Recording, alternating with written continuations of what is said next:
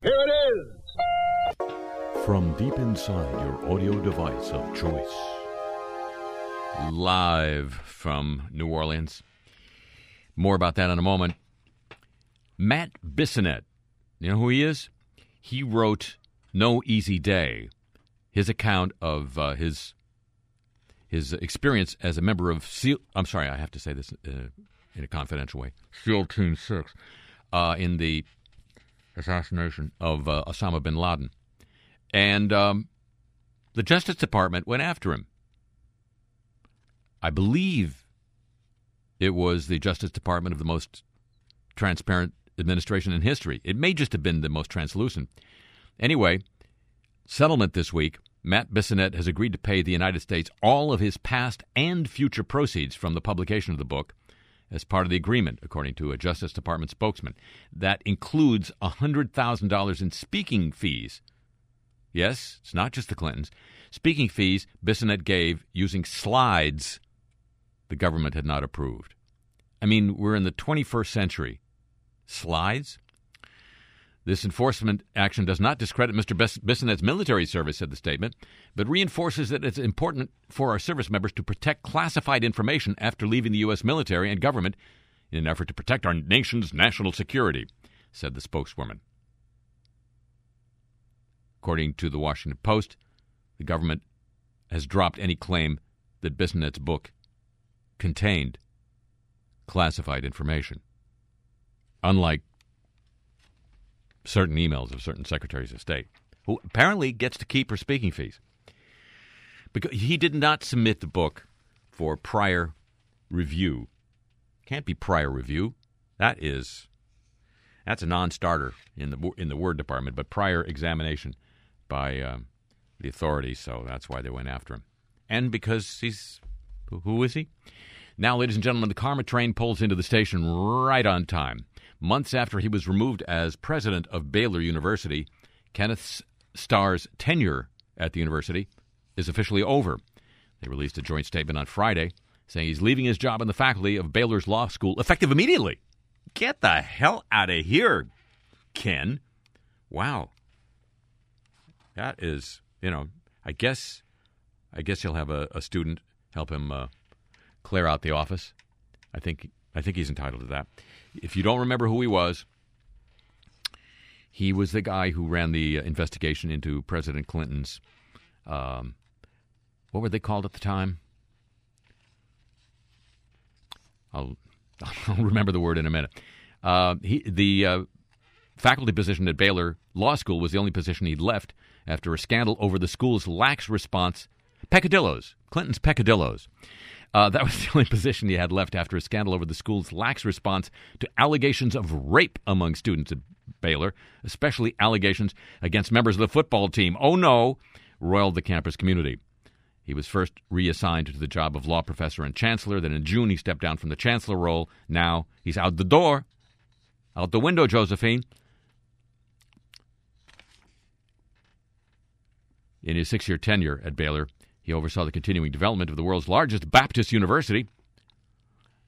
He was once beloved on the campus, but the scandal regarding the football team escalated in recent months. Multiple reports surfaced of football players being accused of rape with little or no action by the university. Well, they got all the. No, sorry.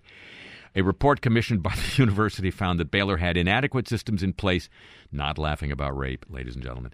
A report commissioned by the university found that Baylor had inadequate systems in place to respond to such allegations. It also found that Baylor had failed to consistently support students who reported sexual assault and failed to take action to identify and eliminate a potentially hostile environment, prevent its recurrence, or address its effects for individual complainants or the broader campus community.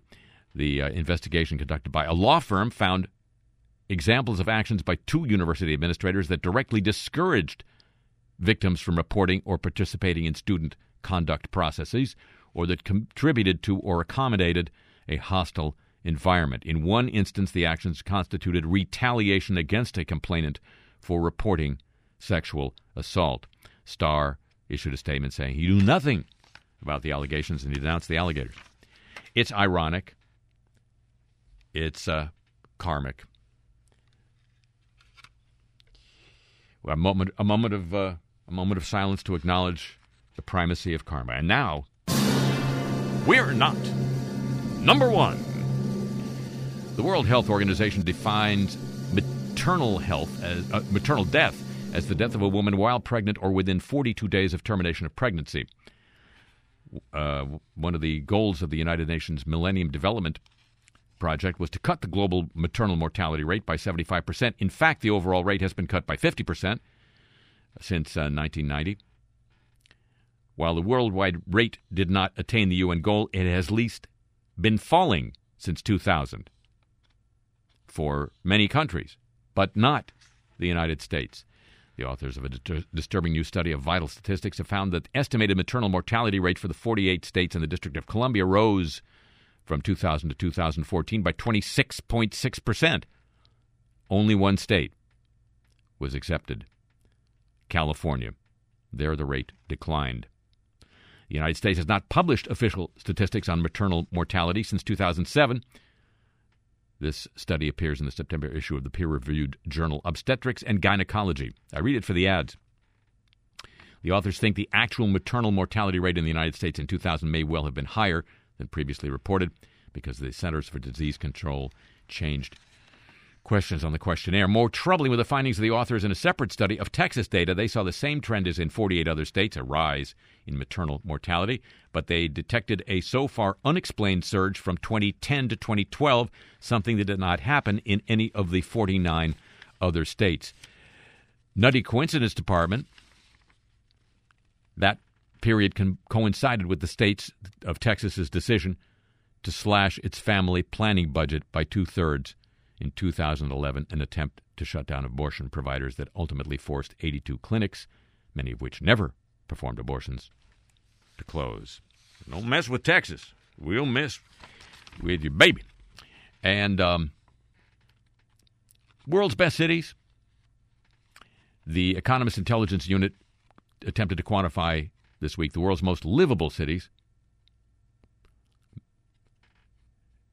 Melbourne, Australia, tops the list for the sixth year in a row. I can attest to what a swinging a swinging burg that is. Six of the top ten cities are in Australia or Canada. Canada.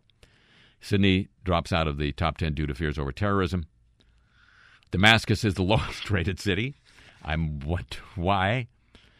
Atlanta, San Francisco, and Chicago have dropped down the rankings after spikes in civil unrest. I don't think there was a an American city in the top ten because we're not number one. Now, ladies and gentlemen, a guest on CNN's reliable, for, uh, reliable sources said this morning there's fatigue in the media about flooding in Louisiana. Those words came out of that person's mouth. Didn't go back in. Didn't, didn't take a dive back in. Um, for all those poor, fatigued media people, uh, let me point out there's a, a tiresome old war going on in Syria for more than five years. There's a really, really fatiguing war going on in Yemen where our allies, the Saudis, with our bombers, are uh, destroying, I think this week, the fourth of uh, four hospitals run by Doctors Without Borders. You, you know, hospitals, they just look like like uh, military targets to if you're if you're high up enough. Um, but in case you need a refresher course, folks in the media, the uh, flooding of South and Southwest Louisiana this past week. I'm speaking from New Orleans. We're dry. One of the reasons we're dry is because uh, more than 100 years ago, we, the city, built the best uh, internal piping pumping system uh, ever seen at least uh, up to that point. And by the way, as late as 1953, when the Dutch had severe flooding, where they came to learn about how to pump water out of a low lying area was New Orleans. Uh, so we got a lot of that same rain, but we had the benefit of the pumping system. In Baton Rouge and areas surrounding, the population density didn't allow for the resources to build such a system, and they just got overwhelmed by uh, unbelievably heavy rain, like a one in 500 year event, which now, with the help of climate change, is more like a one in seven or 10 or 15 year event. Unlike what happened in New Orleans 11 years ago, which was not caused by a freak storm, but as two university based investigations into the flooding showed, was caused by decades of engineering mistakes, miscalculations, and misfeasances by an agency of the United States government. It'd be a little less fatiguing if you learned the difference between the two events. In my humble attempt, that's just a humble opinion of hello. Welcome to the show.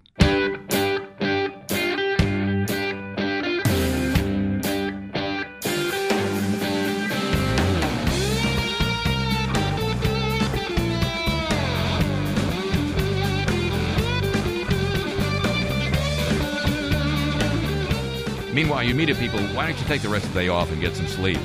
That help with the fatigue.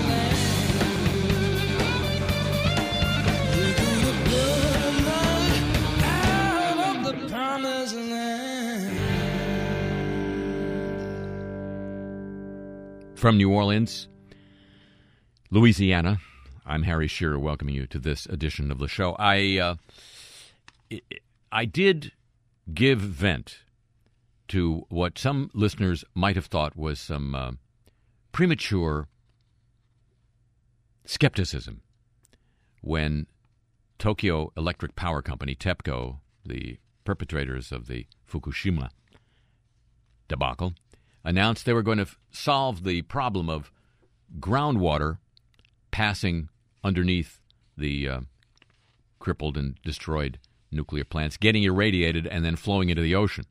And they were going to do that by building an ice wall in the ground to freeze the water so it wouldn't move and therefore it wouldn't get irradiated and wouldn't go to the ocean. As I say, skepticism reigned in these quarters at that announcement.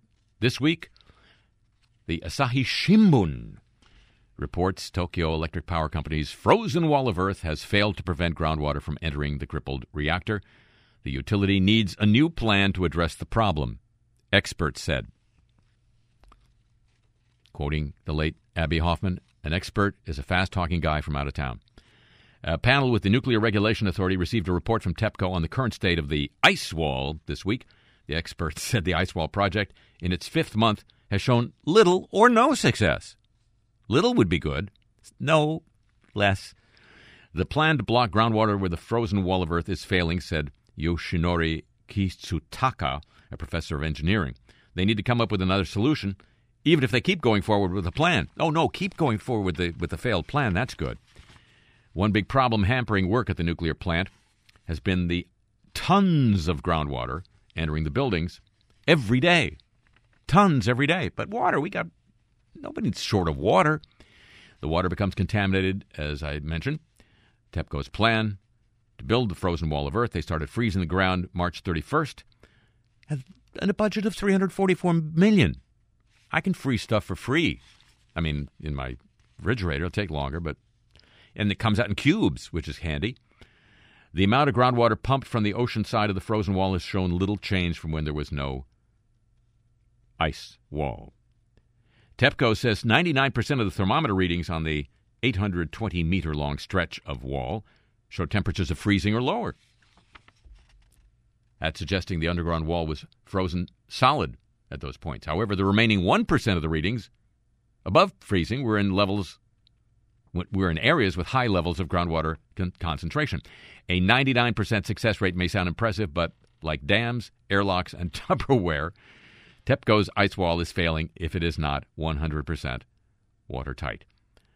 TEPCO's new plan, the unfrozen sections could be reinforced with concrete, which raises the question why didn't you build a concrete wall in the beginning? Oh, now with more and more of the skepticism. Now, ladies and gentlemen, speaking of skepticism, news of the Olympic movement.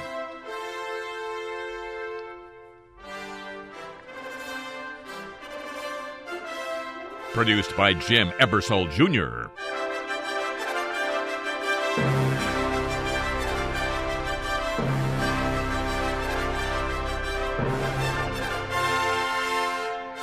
A new theory suggests that a design flaw in the Olympic swimming pool may have given some swimmers unfair advantages in Rio.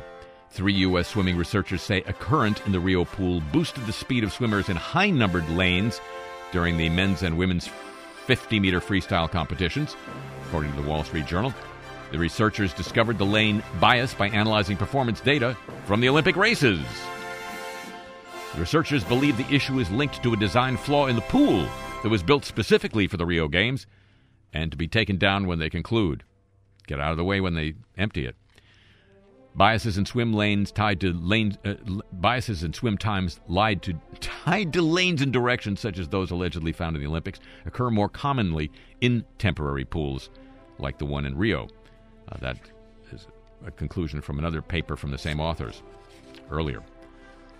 The temporary pool was constructed by a company called Myrtha Pools that built the pool used in the 2013 World Swimming Championships, which was mired by a comparable current controversy. At the time, Myrtha agreed the findings indicated the presence of a current. This is just an anomaly we were not prepared for, they said. When contacted by the publication this time around, a spokesman for Myrtha Pools said the company tested the Rio pool and found no indication whatsoever of a current. The international body that governs swimming is currently reviewing the analysis. While much, much of the world's media has focused on Ryan Lochte's fabricated account of his armed robbery that never happened, the real victims of Olympic crime in Rio are the city's poorest residents caught on the front line of conflict between the authorities and drug tra- traffickers, reports The Guardian. Since the start of the Olympics, local media have reported at least 14 deaths in shootouts between gang members and police or soldiers from the 85,000 member security force deployed for the Games. While such high levels of violence have long been a fact of life in favela communities, many residents feel the situation has been made worse by the high profile mega event that has focused police on protecting rich foreign visitors and targeting poor local residents. The heightened tension of the games has led to at least one fatal mistake. Helio Andrade, a state trooper from the distant state of Roraima, was shot dead a week ago after he mistakenly drove into a gang controlled neighborhood in a favela. As a soldier on Olympic duty, his death was cause for interim president to declare national mourning. It also, as is often the case in Rio, prompted the police to launch an extensive and punitive hunt for the killers. At least five residents of the favela were killed in the operations, though the suspects have yet to be apprehended. Images of the area in the local media show that it came under a state of semi siege with police helicopters flying overhead and homes raided by heavily armed military police. Two people had been shot in the latest police action the day the Guardian reporter visited the favela.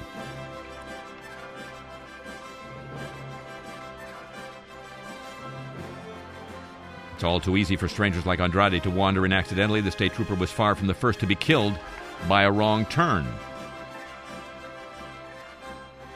During the Olympics, with athletes and officials traveling back and forth between the airport and the city center, the authorities have flooded the center with troops. The security is to protect them from us, says a resident of the favela. The Olympics is for those on the outside, those who have money. Well, you need money. It's it's a movement. The Olympics. And we all need one.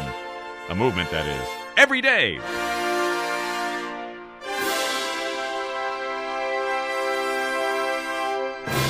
Be more about the Olympics and the apologies of the week, as you would expect, ladies and gentlemen.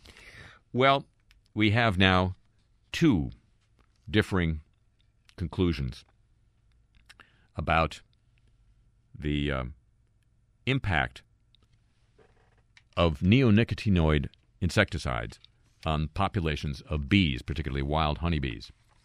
We have from Washington State University neonicotinoid pesticides can harm honeybees, but a new study from Washington State researchers shows the substances pose little risk to bees in real-world settings.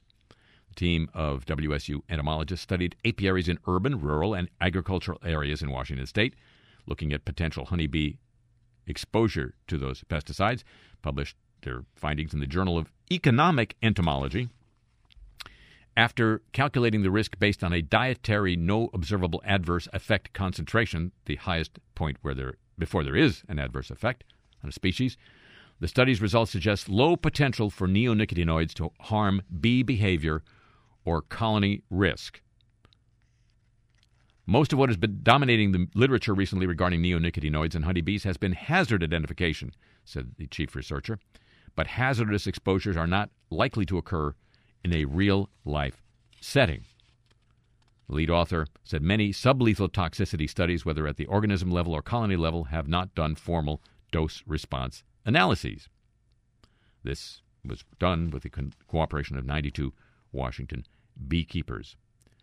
Neonicotinoid residues throughout the one year trial were detected in fewer than 5% of apiaries in rural and urban landscapes.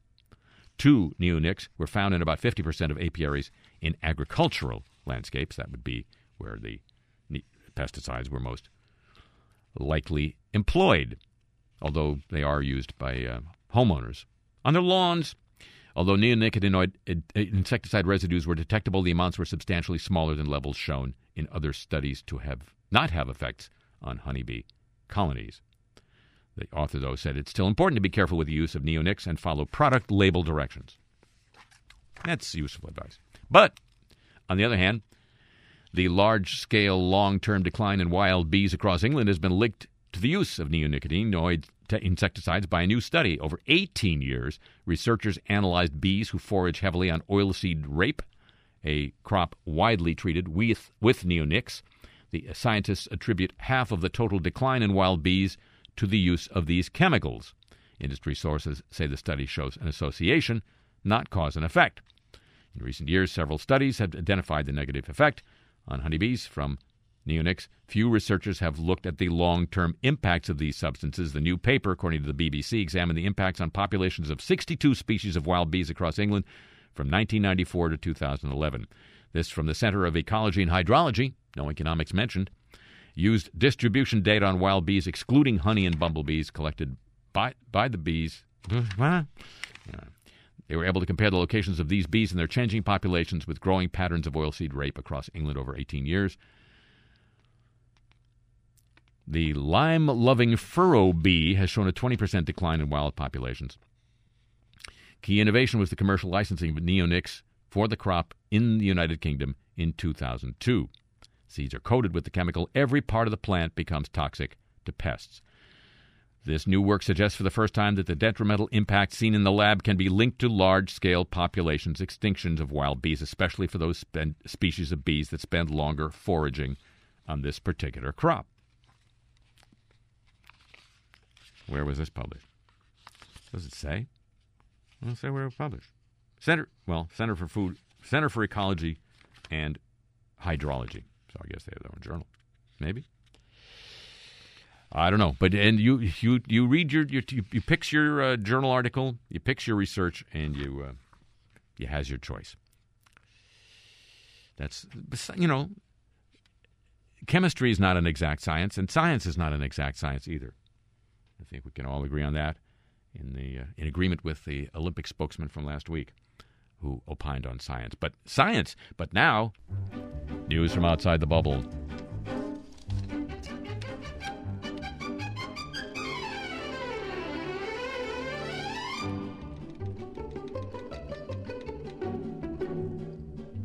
How much does it cost to get Larry King to interview you? How much does it cost? I'll tell you how much it costs $225,000. Yes, according to the Telegraph newspaper in London, that's how much it cost for Larry King to interview Ukraine's pro Russian prime minister, according to a politician who's discovered a black ledger. Tom? A black ledger? That's right. Detailing alleged Alleged? secret payments to the U.S. from Ukraine's former ruling party. King flew to Kiev in November 2011. Get the pastrami so good there. No, to interview Ukraine's then Prime Minister Mykola Azarov, a key figure in the government of Pre- President Viktor Yanukovych, whom Ukrainian prosecutors accuse of massive corruption. Speaking to journalists in Kiev at the time, King said, After the interview, I told my wife that he would have been a successful U.S. politician. As for who he, he reminded me, he's a bit like Jimmy Carter. He looks good and it's easy to meet with him. During the encounter, King asked a series of questions, uh, including What do you like most about your job? Why are you interested in politics? And how's your health? He did not ask, What's your favorite summer fruit? The uh, $225,000 payment was indicated in the secret ledger. The interview was broadcast by Ukraine's pro government TV station. Oh, we didn't get to see it. King has gone on to work for Russia Today. He's not was not avail- immediately available for comment. Russia Today, they got the best pastrami in the world. The United Nations has finally acknowledged it played a role in an outbreak of cholera in Haiti in 2010 that has since killed about 10,000 people in the country. Scientific studies have shown that Nepalese UN troops were the source of the disease. The UN had repeatedly denied responsibility until now. The UN still says it's protected by diplomatic immunity from claims for compensation from victims' families. The uh, Haiti, uh, after the flood, uh, was not the only place where UN peacekeepers have been reported to have defective sanitation practices, but it's the first one that, where they've been reported to cause a cholera outbreak. So that's the first. The, the cholera outbreak has been blamed on leaking sewage pipes at the UN base. U.S. courts have rejected claims for compensation filed by victims' families. No case of cholera had been recorded in Haiti for a century before the outbreak in late 2010. Once cholera enters the water supply, it's difficult to stop. So it's the gift that keeps on giving. And also news from outside the bubble from Germany and also uh, from the Telegraph in London. Germany could impose a ban on women wearing burqas or full face Islamic veils at schools and universities and while driving, under new proposals announced on Friday by Angela Merkel's, Angela Merkel's party. The burqa does not belong in our cosmopolitan country, said the Interior Minister. We all reject the full veil, not only the burqa, but also other types of full veil that not only leave the eyes visible. They have no place in our society, unquote. The proposal stopped short of the complete ban called for by senior figures in Merkel's party. Instead, what has been described as a burqa ban light will apply to women working as public officials, attending public demonstrations, and in court, as well as in schools, universities, and while driving. Showing your face is essential for our communication, coexistence, and social cohesion, and that's why we're asking everyone to show their faces, said the Interior Minister. We want to introduce a law to make people show their faces, and that means that those who break that law will have to face the consequences. Unquote. Interesting use of the words there. The policy is likely to be largely symbolic as burqas and full face veils are already vanishingly rare in Germany. There are some 4 million Muslims currently in Germany. A government study five years ago found that more than two thirds of Muslim women in Germany wear no hair or face covering of any kind.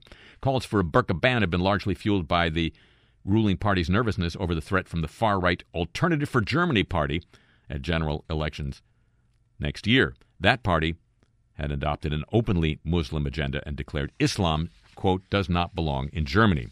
Hence the attempt by Merkel's party to try to appeal to that um, that part of the electorate, that tendency in the electorate, with a uh, a partial ban on full face coverings. Now that that is obviously one way to approach the uh, the situation of uh, full face coverings, full body coverings. Another is just to dig it.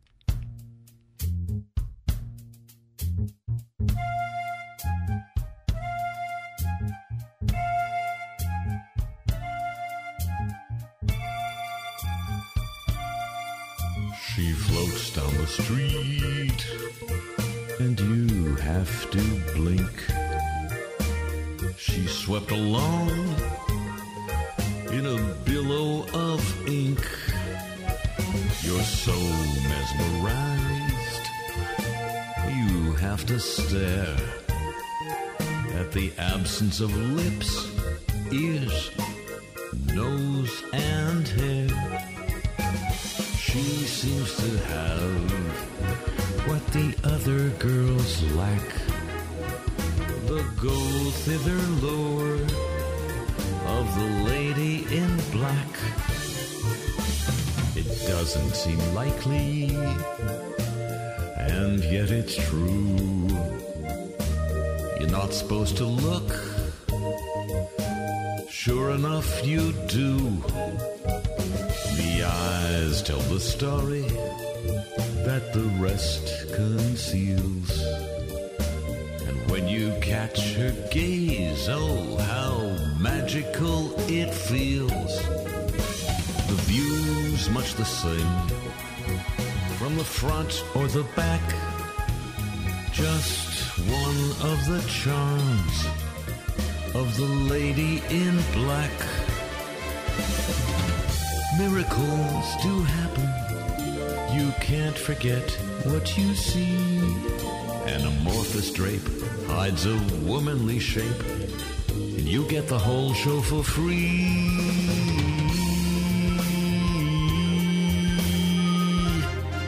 Odds are you'll never meet. Odds are you'll never speak. You'll never kiss or know the bliss of that well hidden cheek. But she lives on every night in your dreams to lurk under burqa. She's not what she seems to make nothing of something. Mm, she's got the knack. She's in there somewhere, lady in black.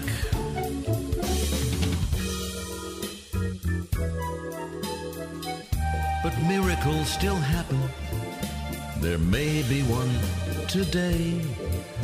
A wedding may soon follow. She'll swirl in on a cloud of gray.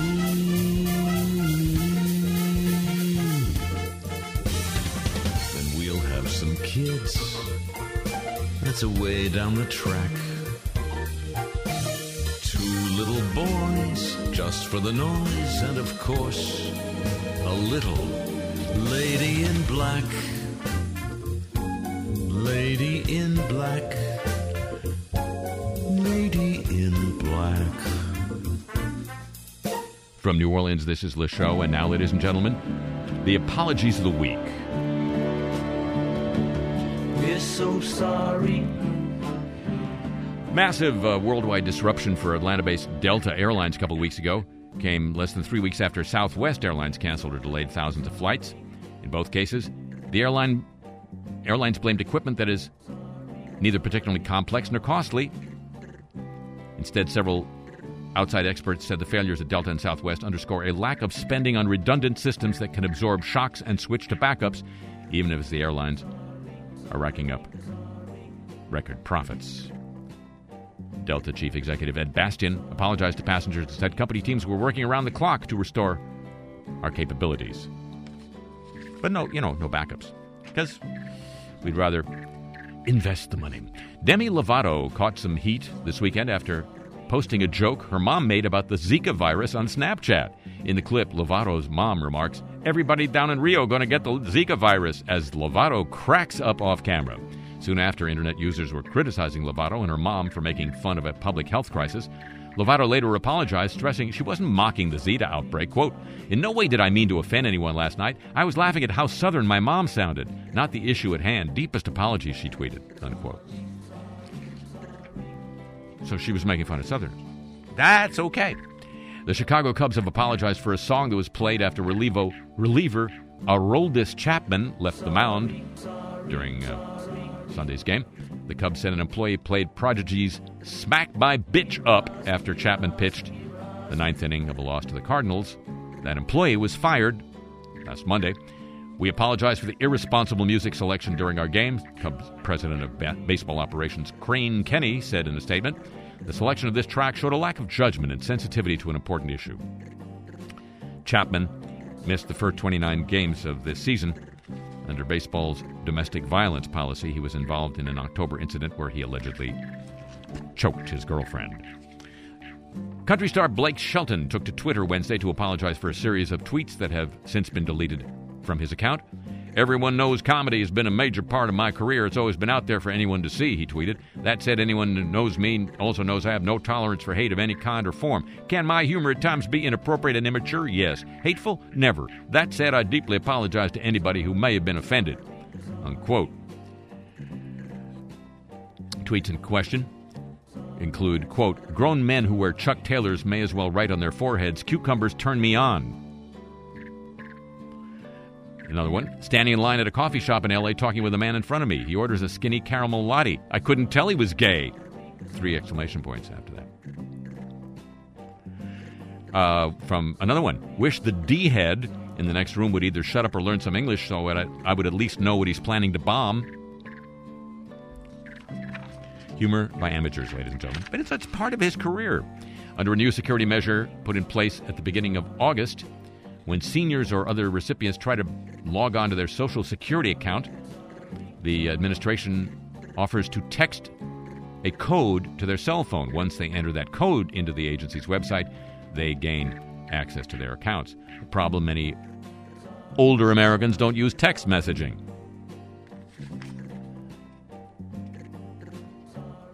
Facing a backlash, the Social Security Administration apologized for any inconvenience the new security policy had caused and it said it was making the text message code optional. Member of the Board of Trustees of Riverside Community College District in California apologized this week for posting tweets depicting a hangman in the words, I'm ready for Hillary. Trustee Nathan Miller published tweets, which were later deleted, the tweet, deletes which were later detweeted, from the Twitter account of the Riverside County Republican Party. He's on the party's Central Committee. He released a written statement addressed to the college district community apologizing for the tweets before a board meeting. I write today, so proud of the accomplishments of the students, faculty, and staff and administrators of our district. And uh, I am sorry that my recent actions have taken away from telling that important story. The social media posts I made were wrong. I apologize to all of yours, uh, all of you, for my actions, and I regret if they have in any way impacted your role at the district. I ask for your forgiveness and hope we can move forward toward together to make the district the beacon of opportunity for all in our region. He did not resign from the board. He did resign from his job at the State Board of Equalization. All right. So taxpayers get a break, I guess. Um, Ryan Lochte, of course, you know, uh, most recently uh, on a uh, an interview with Matt Lauer for NBC's fabulous Olympic coverage, said uh, he, he apologized for over exaggerating his story about the uh, fake holdup because you just have to know just how much to exaggerate. And they, I guess they don't. Do they train for that? Exaggeration, calibration. The um, U.S. Olympic Committee also apologized for the behavior of the four swimmers. You know the whole story, though. We apologize to our hosts in Rio and the people of Brazil for this distracting ordeal in the midst of what should rightly be a celebration of excellence, said the Olympic Committee statement. U.S. Swimming's executive director Chuck Wielgus also released a statement attacking lapses in judgment on the part of the swimmers. Didn't mention the insult to Brazil, which, as you know, is undergoing this bad reputation for crime. And one of the swimmers says he cannot explain teammate Rock, uh, actions. Gunnar Bentz was one of two who were pulled off a flight in Rio, questioned by police. He apologized in a statement released by the University of Georgia. How about them dogs?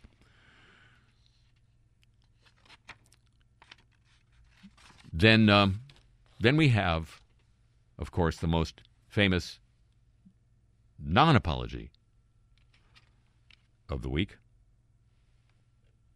It goes something like this. No, it doesn't go like that at all. That's how it doesn't go. I'm going to tell you right from the right from the get-go. That's how that apology, that non-apology does not go. It goes like this. Sometimes, in the heat of debate and speaking on a multitude of issues, you don't choose the right words or you say the wrong thing. I have done that. And believe it or not, I regret it. And I do regret it, particularly where it may have caused personal pain. Yes, Donald Trump came close to the uh, A word, said the R word, regret. Um, not the only time he said it. Now, that was uh, Friday. Over the weekend, he had a meeting with uh, officials of Univision, the uh, Spanish language television network. Uh, actually, he, he met with Hispanic leaders. It was covered by Univision. And um, according to the Univision reporting, he says he will plan uh, present an immigration plan that will include finding a way to legalize millions of undocumented I- immigrants. Therefore, standing in sharp contrast to his previous statements about immigrants during the campaign. According to one of the meeting's attendees, Trump said he regretted having made comments about building a wall and deporting all undocumented immigrants. It was not clear if he had issued an apology. I think just regrets regrets are enough. So the the pivot, which uh, had been brooded about in the wake of the management shakeup at the Trump campaign, continues apace and goes forward. Today, he says he'll always tell the truth. She says her father is the most truthful man she knows. Where does the truth lie? And why? That's what God and Oprah put me here to find out. On an all new Dr. Bill. Five. Stand by, Dr. Bill. Four. This whole show is a trigger warning. Three. Have a good show, Dr. Bill. Two. Today we're going to kick Ellen's ass. One. Dr. Bill. Dr. Bill.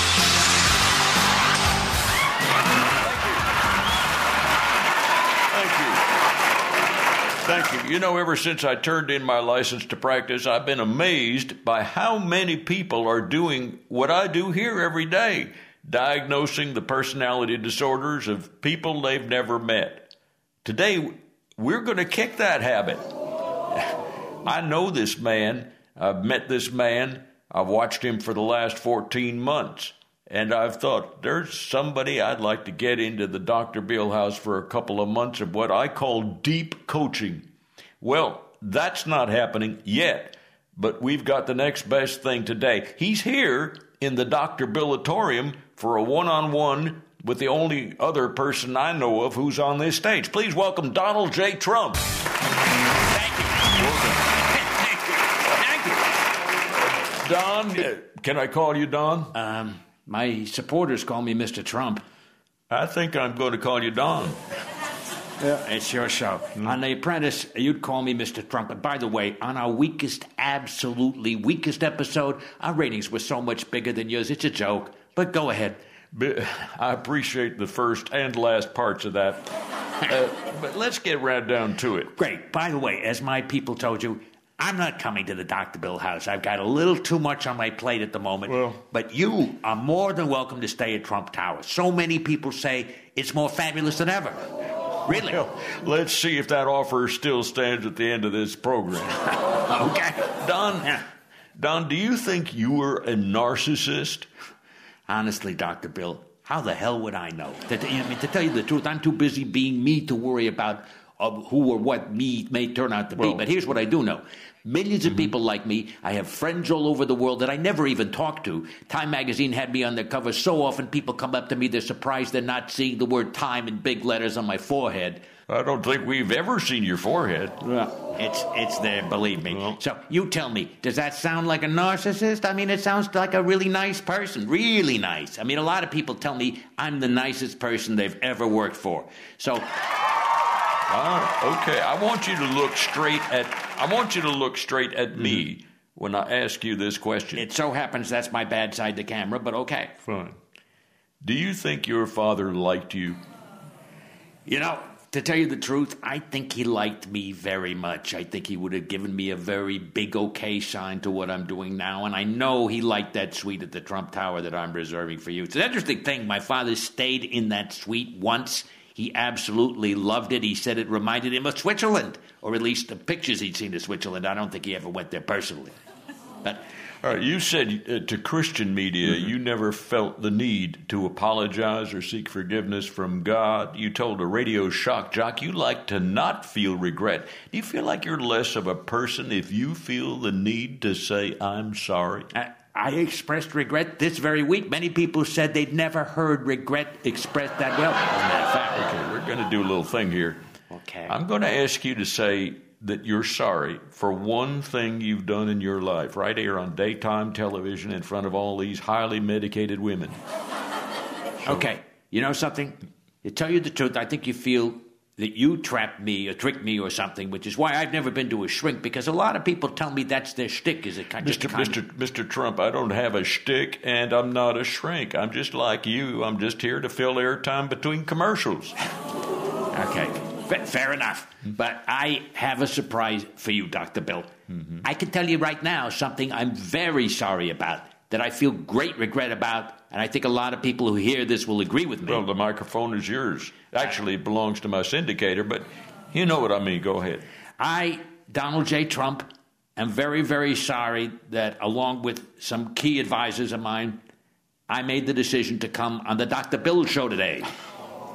Well, well, now. I'm not sorry because I think we're just beginning to break through that shell of yours. I'll tell you why you're not sorry because your ratings went way up today. That's true. Uh, my ratings always go up on Mondays. Yeah. But let, let's get back to you. You like owing money to other people, don't you? It makes you feel more important knowing that some really big bank is on the hook with you for more than a few million dollars. You know, that's a very interesting question. And you know what? Here's the thing a very smart person once said, You owe the bank a $1,000, they own you. You owe the bank $5 million, you own them. So, no, it doesn't make me feel more important. It's just that, like that smart person said, now I've got the power. That I like. I was the king of debt. I still am, as a matter of fact. Well, you like the power of saying you're fired. Let me tell you something that a lot of people don't know. That line, hmm? that's not a line I even came up with. In fact, to tell you the truth, here's the thing. Hmm. That line, Mark Burnett, the TV producer the, who, who made the, the Apprentice Yes, show, sir. he came up with that line. He said to me, this was at the uh, first dress rehearsal, he told me straight out, he said, you say you're fired every week. You're going to be the biggest star on primetime television. You know, believe me. Look, Mr. Trump, I don't come up with half the things I say on television, Ah. but I still mean them. Now, You know, I'm going to say this one more time. Uh-huh. I think the only way you can actually stop and take the opportunity to face some truths about yourself is to commit to a couple of weeks at the Dr. Bill house. You might want to come in October. We're having a major intervention week with the mother of Honey Boo Boo, a Kardashian nephew, and Richard Hatch, the first winner of survivor. We're filming the whole time for a reality series so you can make some progress with your problems and still be on TV. See? That's what I'm saying. Dr. Bill, I'm going to tell you that I'll think about it, but my people tell me I can't take two weeks out from my campaign. And I'm telling you, it could be the best two weeks your campaign has ever had. I've had some great weeks. But uh, you, you, you think about it and, and let me know. Tomorrow, a mother comes face to face with a daughter who tried to kill her for drugs. Until then, now that you found it, try not to lose it. Bye bye.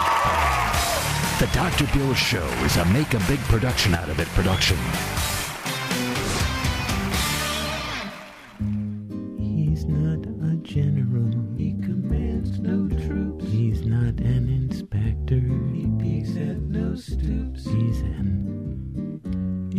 Inspector general. Oh, yeah. Oh, yeah.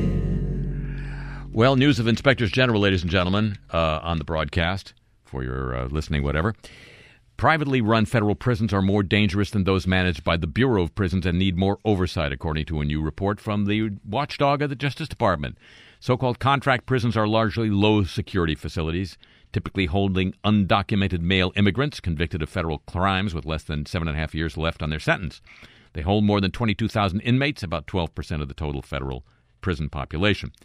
Privately run facilities incurred more safety and security incidents per capita than comparable Bureau of Prison institutions, according to the report issued by the Inspector General of the DOJ, which also said the Bureau of Prisons needs to improve how it monitors contract prisons in several areas. In six categories contraband, reports of incidents, lockdowns, inmate discipline, telephone monitoring, and selected grievances the privately run facilities had more incidents per capita than the government run facilities. The privately run facilities did have fewer positive drug tests and instances of sexual misconduct per capita. And the United States Army's finances are so jumbled it had to make trillions of dollars in improper accounting adjustments to create an illusion that its books are balanced. The Defense Department's Inspector General said the Army made $2.8 trillion in wrongful adjustments to accounting entries in one quarter alone last year, six and a half trillion for the year. The Army lacked receipts and invoices to support those numbers or it simply made them up. As a result, the Army's financial statements for 2015 were materially misstated, according to the report. The forced adjustments rendered the statements useless because, quote, Department of Defense and Army managers could not rely on the data in their accounting systems when making management and resource decisions, unquote. Disclosure of the Army's manipulation of numbers is the latest example of the severe accounting problems plaguing the Defense Department for decades. It affirms a 2013 Reuters series revealing how the Defense Department falsifies accounting on a large scale as it scrambles to close its books. As a result, there's been no way to know how the Defense Department, far and away the biggest chunk of Congress's annual budget, spends the public's money. More than half of the annual budget appropriated by Congress goes into that uh, Defense Department thing. And now, very quickly, ladies and gentlemen, before we run out of time, let's follow the dollar.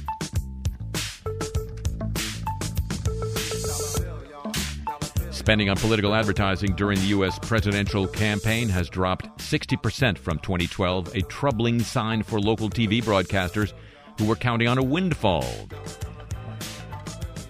146 million has been spent on the presidential race by all sponsors since April, compared with 373 million over the same period in 2012, according to a an analysis by Bloomberg Politics. This hurts station owners. Spending is down in part because Trump's campaign has relied instead on getting his message across in a steady stream of free media and tweets.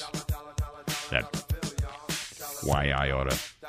And what's it cost to get military justice, Guantanamo style.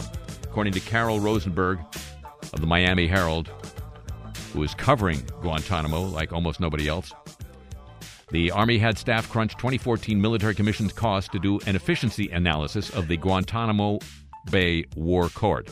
It showed the court met for 34 days in 2014, cost $2,294,000 for each day.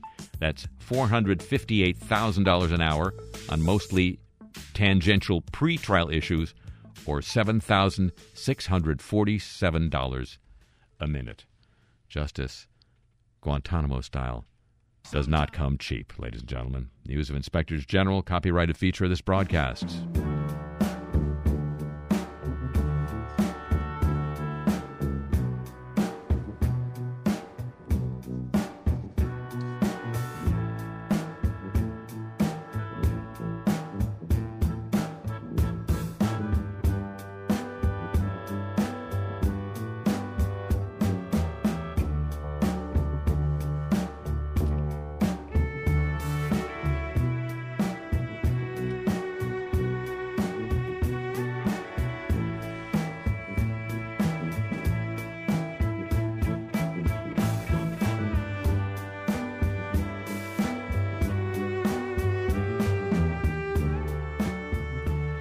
That's going to conclude this week's edition of Le Show. The program returns next week at the same time over these same stations over NPR worldwide throughout Europe, the USEN 440 cable system in Japan, around the world through the facilities of the American Forces Network, up and down the east coast of North America via the shortwave giant WBCQ, The Planet, on the Mighty 104 in Berlin, on Soho Radio in London, on the uh, around the world via the internet at two different locations, live and archive whenever you want it, harryshearer.com and kcsn.org available for your SME, free, SME smartphone uh, through Stitcher.com and available as a free podcast from Sideshow Network, SoundCloud, iTunes, wwno.org,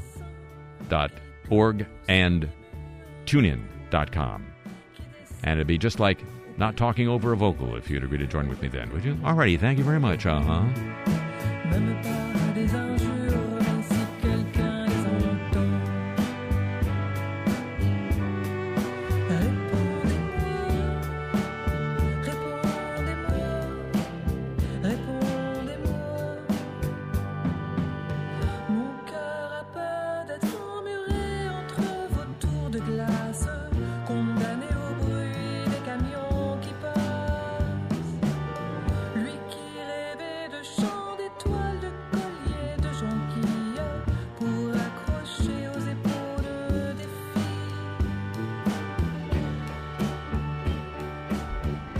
Typical show chapeau to the San Diego, Pittsburgh, Chicago, Hawaii, and Chicago and Exile Hawaii and San Diego desk.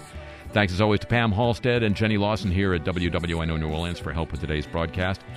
The playlist of the music heard here on, whether I talk over it or not, the mailing address for the broadcast, and your opportunity to get Cars I Talk t shirts for your very own to wear or just to collect, all at harryshearer.com. Me, I'm on Twitter at the Harry Shearer. If you're in London, a very rare chance to see paint drying. No, a grass. gr- No, this radio show live in person at the London Podcast Festival in late September at King's Place in London. Check with King's Place for details, or just ask the Queen. The show comes to you from Century of Progress Productions and originates through the facilities of WWNO New Orleans, flagship station of the Change is Easy radio network. So long from New Orleans.